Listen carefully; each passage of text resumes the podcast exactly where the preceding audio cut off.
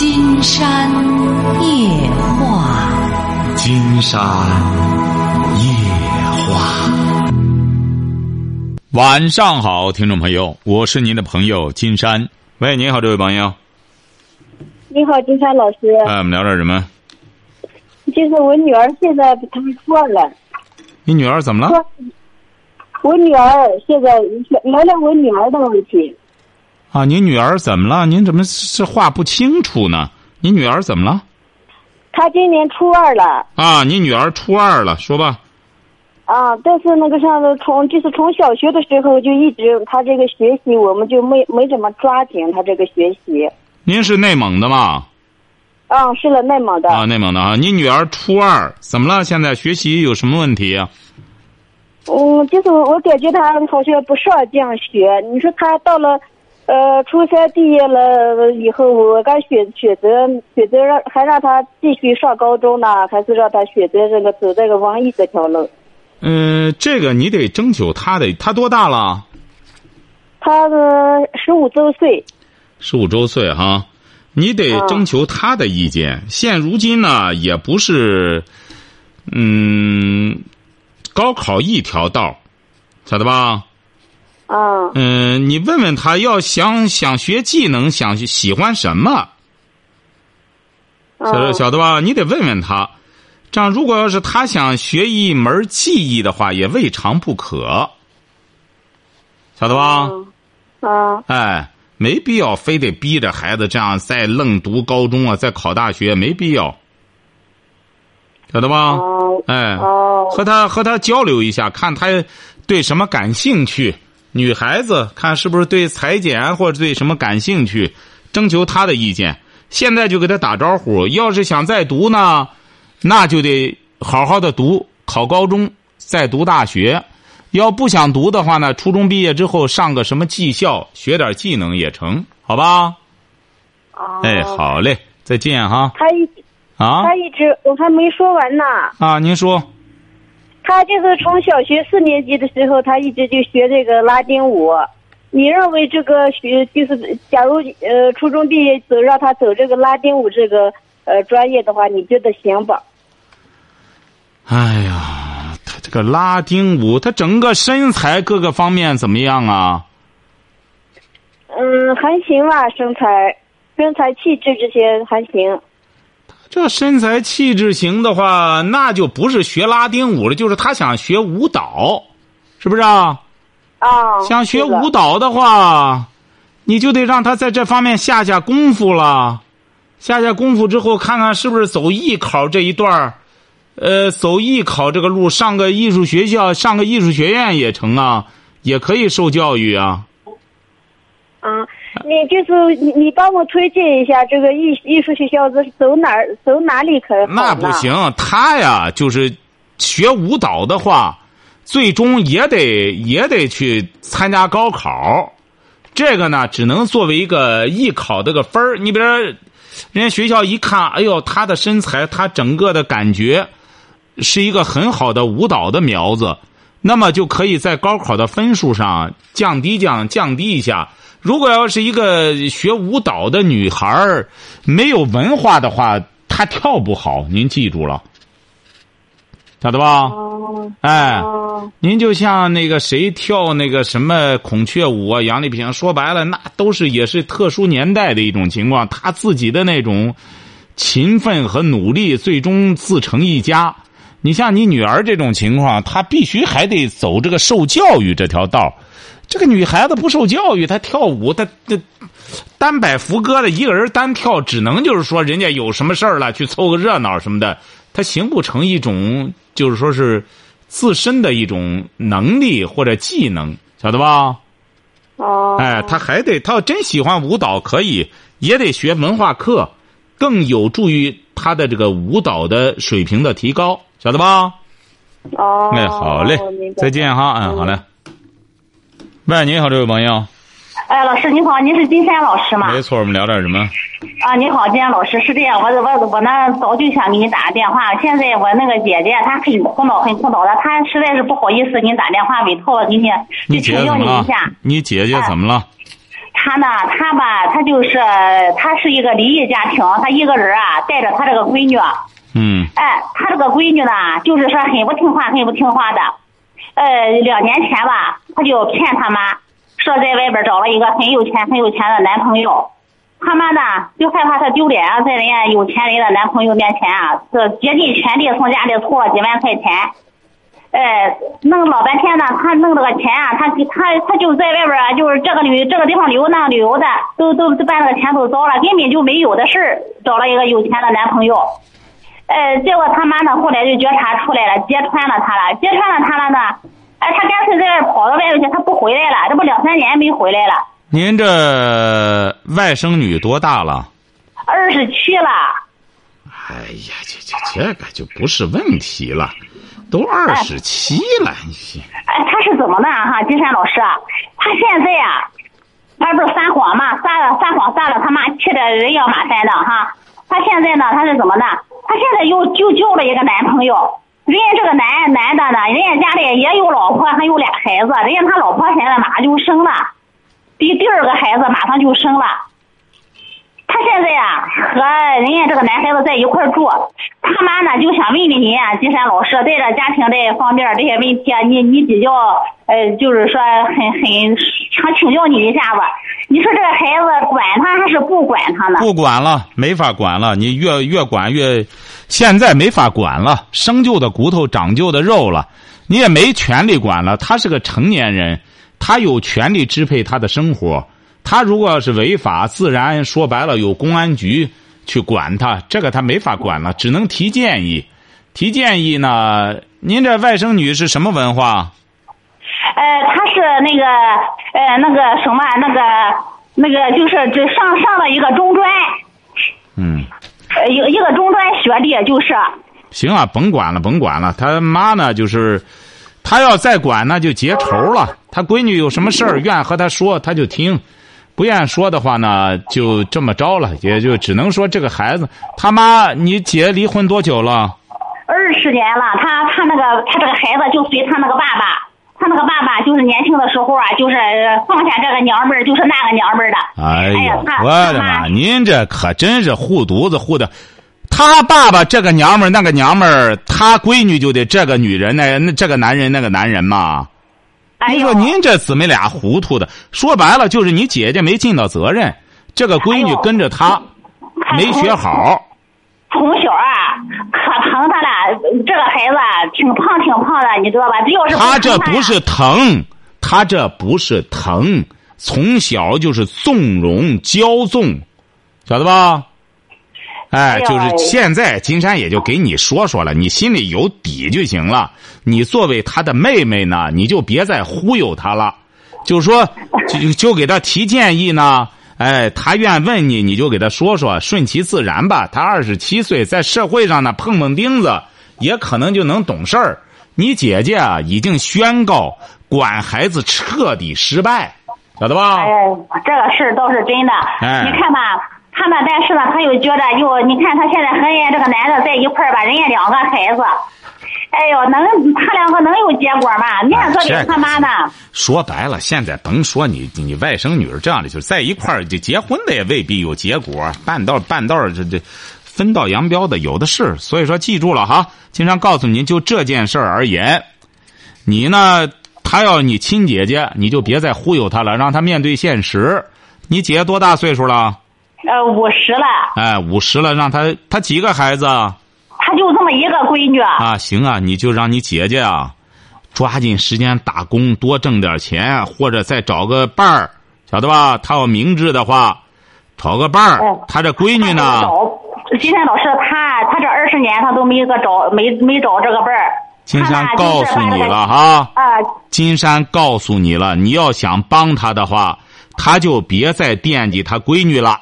更休想再沾他闺女这便宜那便宜了，他闺女现在自顾不暇，晓得吧？哎，哎，哎，他妈这像就是想让我问问你啊，金山老师，他这个闺女，咱是不是把她找回来，让她和这个男的断了啊，再过正常人的生活啊？啊行，你要是你姐姐和你没什么事儿，你就去再搅和去，搅和一通的结果呢，您这外甥女儿有可能她就彻底不和你们联系的，就跑哪儿去，愿搅和也搅和，反正你俩也没事儿，愿搅和就搅和。不是不是，这这我都不是想搅和，我是尊重他妈的意见，他妈我也是当妈的。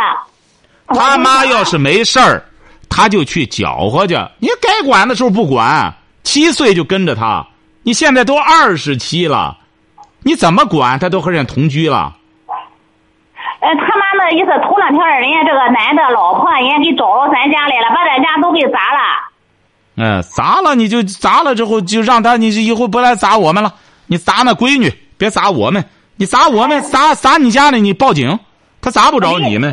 人人家那个人家那个那个就是那个前妻，人家那个男的那个妻子，现在呢，人家现在那个妻子，人家就以为俺家里也都愿意，实际上俺家里都不知道。啊，行了，你这个记住了哈，他你们就报警就行了。报警之后你就告诉他，谁伤害了你，你收拾谁，你到我们家来砸，我们就报警，你得包赔损失，晓得吧？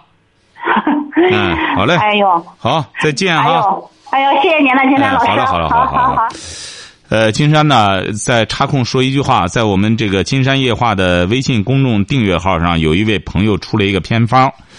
呃，金山夜话的微信公众订阅号是金山白话汉汉语拼音小写的全拼。他说青苔，呃，青苔就是在那个石尖上，不是生的那些绿绿苔哈，呃，一小把放到清水中煮沸了。沉淀以后喝水，一天一碗，三天一个疗程，呃，这个可以治肝腹水，这是一位朋友出的偏方哈。青苔，我们大家知道这个，你把苔尖什么上面长了之后会结一层绿色的东西哈，就是把那个刮下来之后放到清水中煮开了，沉淀以后喝，一天一碗，三天一个疗程，可以治肝腹水哈。喂，你好，这位朋友。喂，你好，金山老师。哎，我们聊点什么？我想咨询一下孩子上学的事儿。孩子吧，今年上高一，面临着么呢？就是现在选文科、理科的。您是儿子还是女儿？这男孩，他吧就是历史和政治都挺好，他就是担心么呢？就是将来就是升学上一本那个文科那个就是。不是，现在现在好像是不分，不是不分文理了吗？他最后，他他赶上最后这一届了啊！最后这一届，这个很简单，金山告诉你怎么办哈。嗯，您不用揪心啊！哎，您得问他，让他的班主任给他提出建议来，因为他究竟是文有优势还是理有优势，他班主任最清楚了。他班主任的建议应该是有的放矢的，晓得吧？您不要在这儿给他做主，你只是听他班主任，或者你给他提出建议来。对对对。哎，好不好？现在呢，班主任就是什么意见不参加，他给发了一个条来了，一个信让家长。他说现在老师班主任啊，什么意见不参加，人家是怕承担责任，你就问问他，你说这是你的学生。你比如说，你要人家实在不愿参加，你可以拿着你儿子这个成绩条啊，你自己看看，他数理化怎么样？如果要是数理化不成的话，嗯，你就没有选理的这个选项了，就只能走文了，晓得吧？金山老师，孩子在旁边，让他给你说说。可以。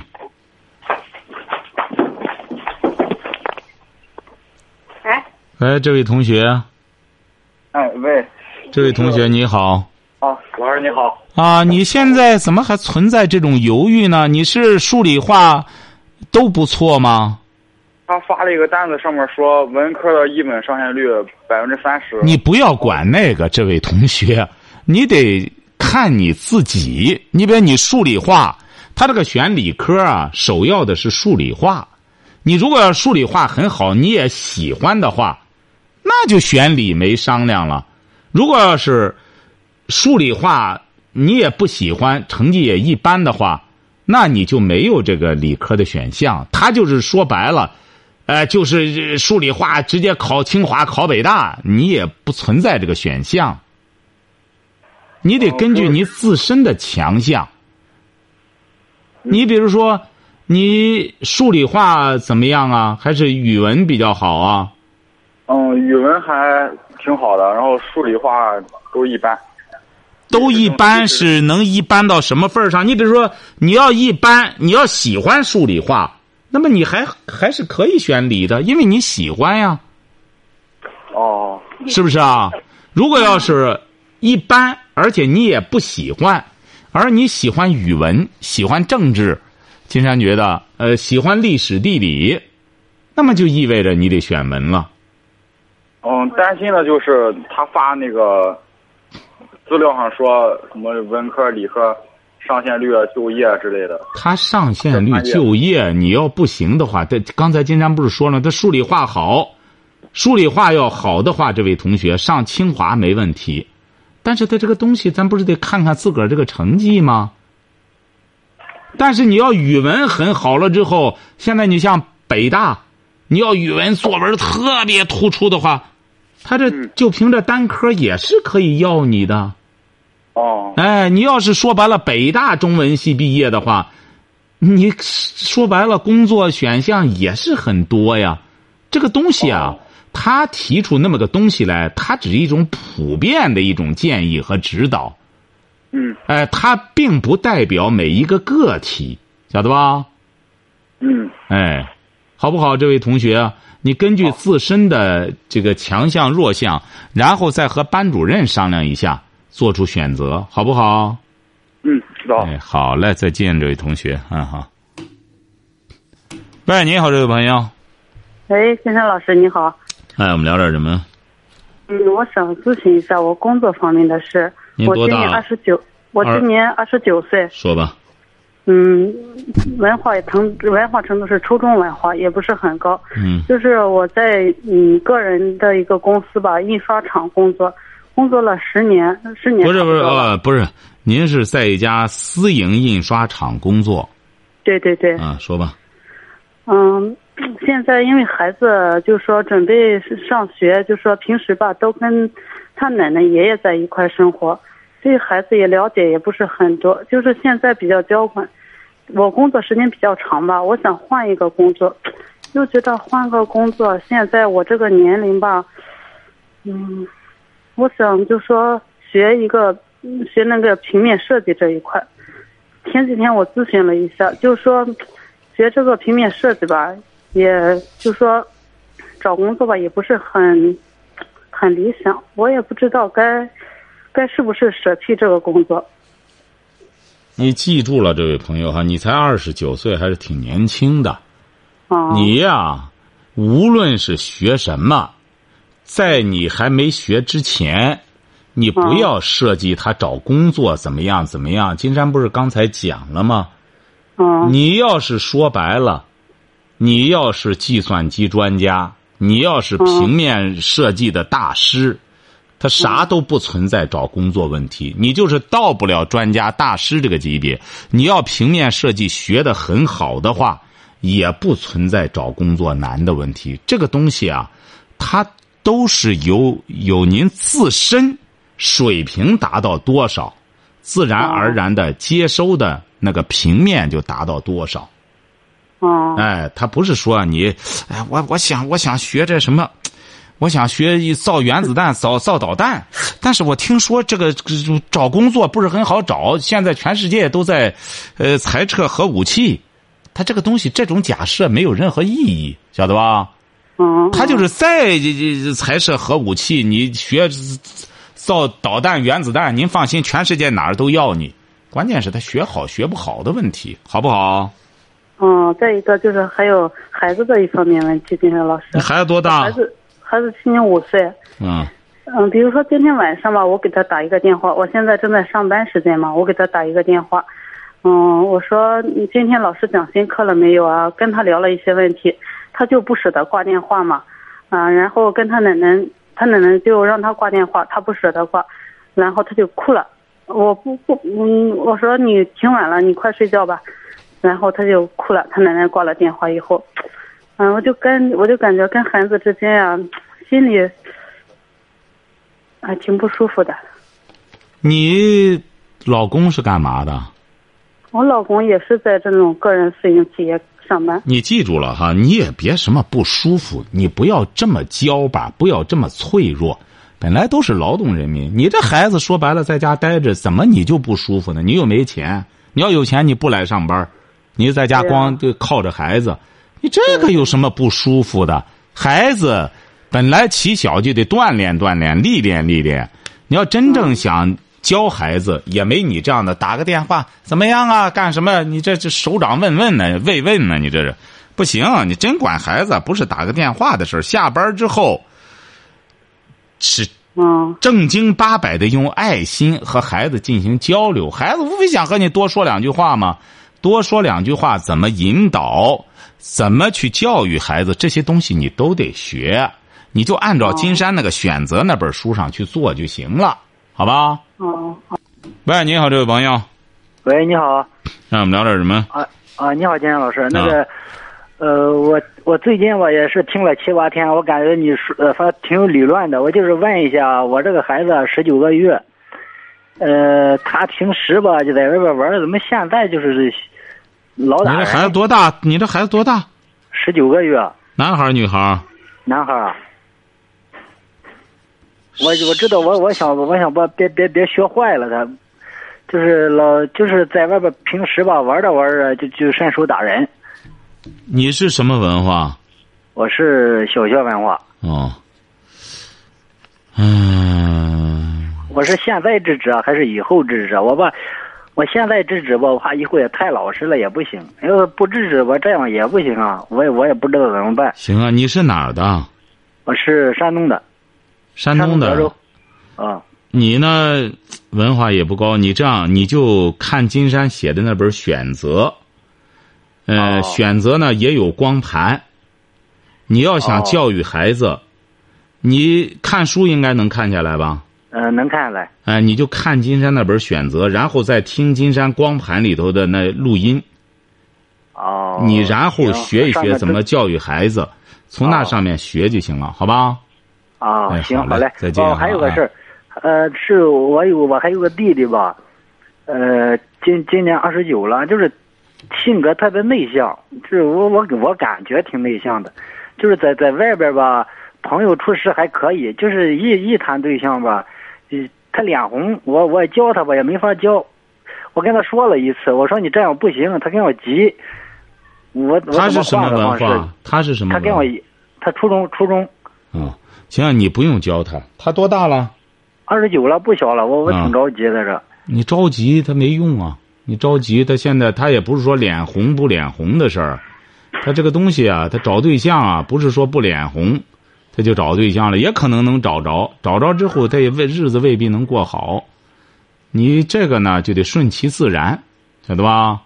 哦，哎、这里哦，哎，顺其自然。再就是你哥俩呢，最好是坚持听听节目。你这才听了这么几天不行，得正经八百补这一课。听听之后呢，自然而然的很多问题就全都解决了。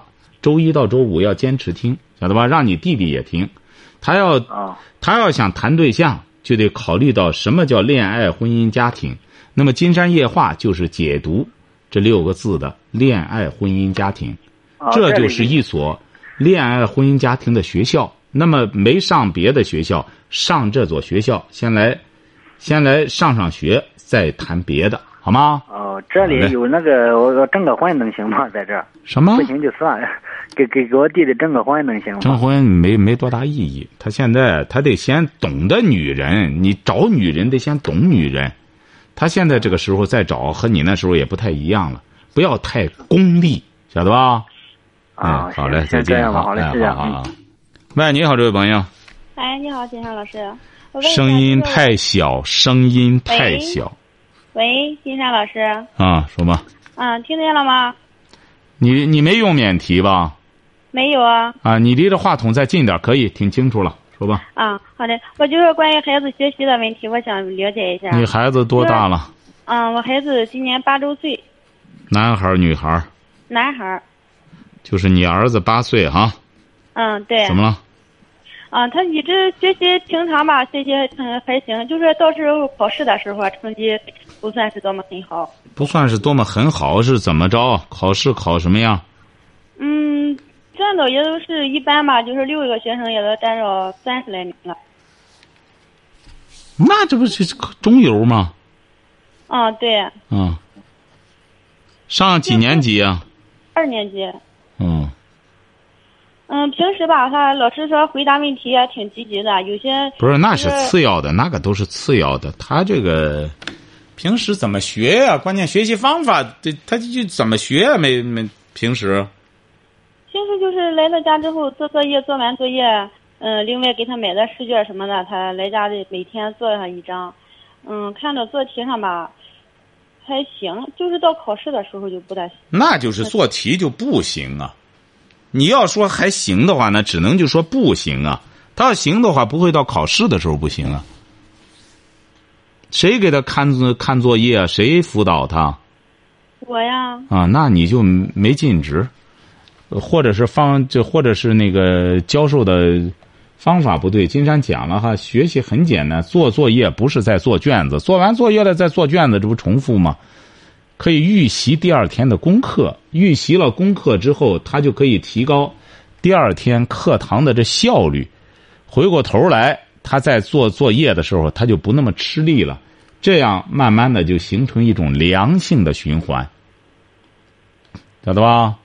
嗯，对他来说，他觉得做完作业就是在预习的时候，在复习的时候就是不想再复习。哎，所以说你还是管不了他。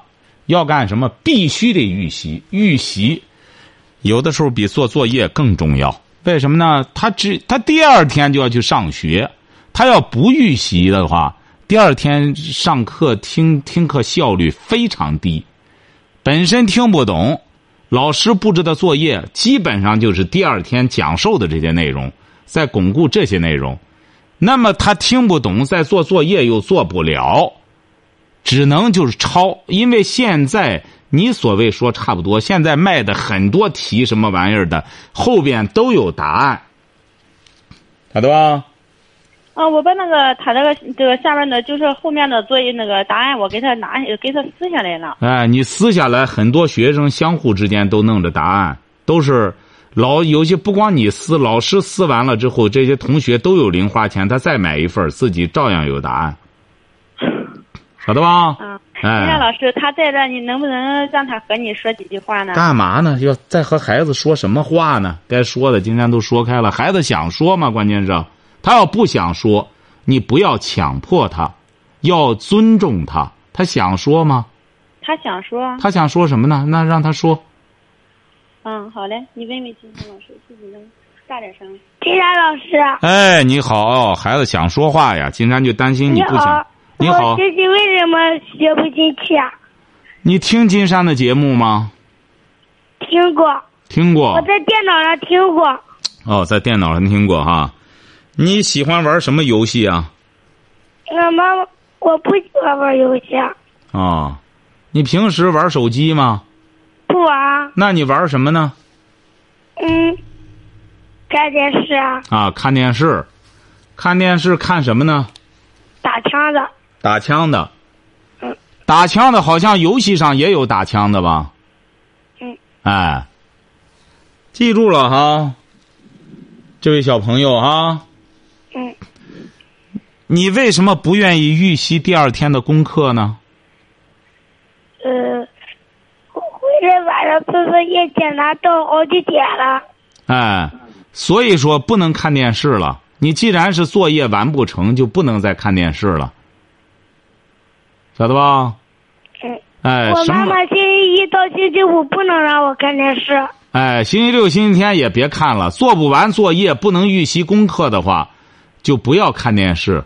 这些事儿都做完了，再看一会儿电视。看电视也不要光看打枪的了，可以看看新闻什么的，那有助于你做作文。晓得吧？哎，以后一定要记住了，小朋友哈。金山听着你表达能力还很好哈，一定要不要要少看电视，不要玩游戏哈。好嘞，谢谢金山老师。哎，好了，好孩子。哎，你看这孩子多好。金山呢，再说几条我们的微信公众订阅号朋友们的留言哈。金山夜话的微信公众订阅号是金山白话汉语拼音的全拼。X Y C 说是的，教育孩子是个大工程，不比做生意什么简单，甚至更加复杂。没错，教育孩子的过程，同时也是家长的一个成长过程。教育好了，皆大欢喜；教育不好，大人孩子痛苦一生。其实我们这个教育，这个这位朋友说的是个大工程，是很有道理的。你比如说，金山呢，又接触了一位朋友，他呢实际上已经是名牌大学已经毕业了。爸爸妈妈就谈到他呢，说现在也是本来是可以继续读硕士博士的，但是这位同学呢就觉着坚持不下去了，就不想再读了，结果爸妈也就让步了。其实啊，我们大家一定要记住，你像这个同学，他当年是很优秀的，呃，考上了名牌大学，嗯，而且是专业也很好，为什么中间还会出现这种问题？就说我们很多父母啊，千万也一定要记住了。你像现在今天高考刚刚完事儿，我们很多父母就觉得孩子只要这高考分儿就干什么了，之后哎呦这一这总算是全完事儿了。不是这样的，我们现在这个社会啊，它不像过去高考一锤定音，只要考上大学了，孩子铁饭碗全定下来了。现在您甭说您大学毕业，您就博士毕业，找工作是另外一码事儿。这就是未来的这个社会，什么叫市场经济啊？这就叫市场经济。市场经济就意味着什么？就是多元化竞争。有很多微信上的网友给金山开始说，哎呦，下一步我们国家又进入新一轮的改革，那么据说有很多国外的公司也都要进进入我们国家了，说将来或者这个干个小买卖什么，这这种这种什么就很少了，那怎么办呢？金山就给朋友们讲了，说大可不必恐慌，只会机遇更多。但是有一条，我们要想这个挑战机遇的话，确实得做好迎战的准备。你比如说最近金山发现有一个叫滴滴专车，这个事儿呢，一直在北京就一直在争执着，说滴滴专车，呃，合法还是不合法，一直在干什么？这为什么呢？因为这个滴滴专车这个软件呢，给很多这个有私家车的人很大的优惠的力度，让这些人呢愿意也也这个拉拉客人，而且是他给人的安全感呢就特别强。就说什么呢？就说又得了解这个这个拥有这个车的车主怎么着，走到哪里都会有记录什么的。那这显然就和出租车司机的利益发生冲突了。我们有些朋友也会说，哎，这个竞争嘛，干什么？金山觉得这种说法不科学。为什么呢？你要知道，现在出租车师傅他们承担的费用多大呀？那么人家这些人就太累了。你本身相当于租的出租车公司的车，那么他们交份儿钱。那么再有这么多车的话，显然是对人家这个这个买卖是一个很大的冲击。人家呃有看法，金山觉得这个是可以理解的。那么说这个管理问题，的确是我们现在就面临这么一个，这就是这么一个软件公司，他弄了个这个，那么很多有私家车的，那么就就去干去，因为他的补贴很多，而且他采取了很多这个，呃，吸引这些这个私家车去干这个出租的，那究竟是合法不合法呢？那这个得需要定性。那么这个市场啊，很重要的一点就是我们现在很这个市场竞争啊，在很大程度上就是先让它涨，然后再薅草，再规范。实际上完全没有必要再走国外这种弯路。你们国外他先污染后治理，为什么？因为英国当年人家是第一个吃螃蟹的人，他是没办法。你后来这发达国家谁会老这这么个干法？你包括美国再走的弯路就少多了。你没有必要先破坏资源然后再整治。你像包括市场也是这样，我们现在很规范，推出一样东西来之后就应该有法规在后面进行约束。你别到现在金山听着中央台这这今天在新闻里还有这种争执，那究竟怎么着呢？那么一个出一个软件公司的推出这个来，那将来会前景会怎么样呢？那么有些人就在想了，问有有听众朋友就问金山说，那这个软件公司他为什么要这样呢？他上亿的钱这样拿出来之后，那他能得到什么呢？他能得到什么呢？哎，我们很多微信的这个公众订阅号上，很多朋友都提这个问题。金山觉得恐怕只有金山能回答这个问题。嘿，为什么呢？因为他们为好好多人答案，金山觉得都不对。为什么呢？这显然就是人家这些软件公司他已经为了将来做准备了。为什么？你甭看他拿上亿的钱吸引着这些有十万到八万的拥有这种车的家庭的人去用他这个软件，他获得的是什么？他获得的是这些人的资料。有些人会想了，三有些这个呃金山打这个专车的这个师傅也说，他要就要吧，我这资料本来就是公开的，他只要给我这个优惠干什么，我拉着挺好，我现在都不去上班了，我就干这个。哎，你看对对一个师傅来说，我这资料他愿意要就要吧，无所谓。哎，但是他这个资料将来对进入中国的国外的公司，那他能卖个大价钱。你想想，现在在中对中国人来说，拥有十万八万汽车的人，这基本上对我们来说就是中产之家了，就算是一个中产之家了。他们基本上，你想想，能够拥有十万到八万的私家车的话，那应该说日子就算不错了。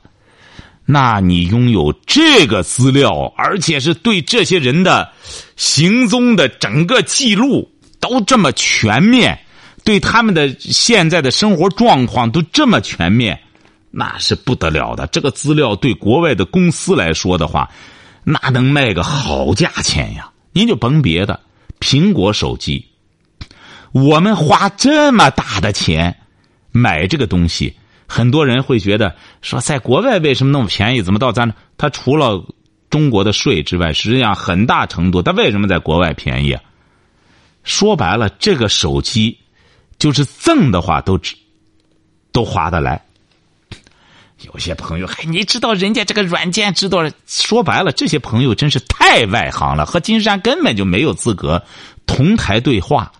说白了，对美国人来说，开发这么个软件的话，那不是那不就是小菜一碟吗？毛毛雨了。苹果这个手机，它是对人的，就是用它这个东西之后，你走到哪，你即使关机，它这些资料都是定位跟踪的。那它这一套资料，就是说白了，它卖给中国人，中国人的这些东西的这些资料，美国人的那边都是能有，它都是能收集到的。苹果公司，你别忘了，他这个资料能卖好大的价钱哟。你看，这就叫什么？金山写了一个呃博客，就谈到了说，怎么挣钱最高明啊？间接挣钱。哎，你得间接挣钱，间接挣钱，别人就不知道你在挣钱。你别就像滴滴专车，那很多人家哎呀，真是对咱有好处。实际上，他这就打了个擦边球，职能部没有没法管。那么人家这个私家车愿意做这个，但对人家这个对这个软件公司来说，他收集这一笔资料就太珍贵了。当然，这是金山的一种分析哈，我们可以各抒己见。这就说怎么着呢？金山这就是在说明，他也是个商家，这就是他的眼光。你比如说像马云，他制造一个概念，什么呃光棍节，这叫什么就节呀？哎，就弄了这么个节。为什么大家会在这个节上会做文章。为什么呢？就是因为马云他利用他的这种网络的话语权的优势，他来解读，包括他这个无店铺经营，那么他可以用他这个拥有的这个网络大量的解读。那么说我就去掉这个什么了，去掉这个房租钱了，那么我就自然就便宜了。哎，大家觉得对，那么在这上面购，那自然就便宜了。哎，大家能接受这个自圆其说的概念。于是现在又有好多人在模仿，又是到什么什么什么什么我爱五二幺啊，什么就是我爱你呀、啊，什么就开始弄这个，显然就不如他们那个再活了。为什么呢？因为他解读不够，对这个东西的解读，让人一看就是就是一种完全的一种文字做文字游戏了，解读不够。你看马云的很多高明之处就在于他后边说白了就相当于是一种广告。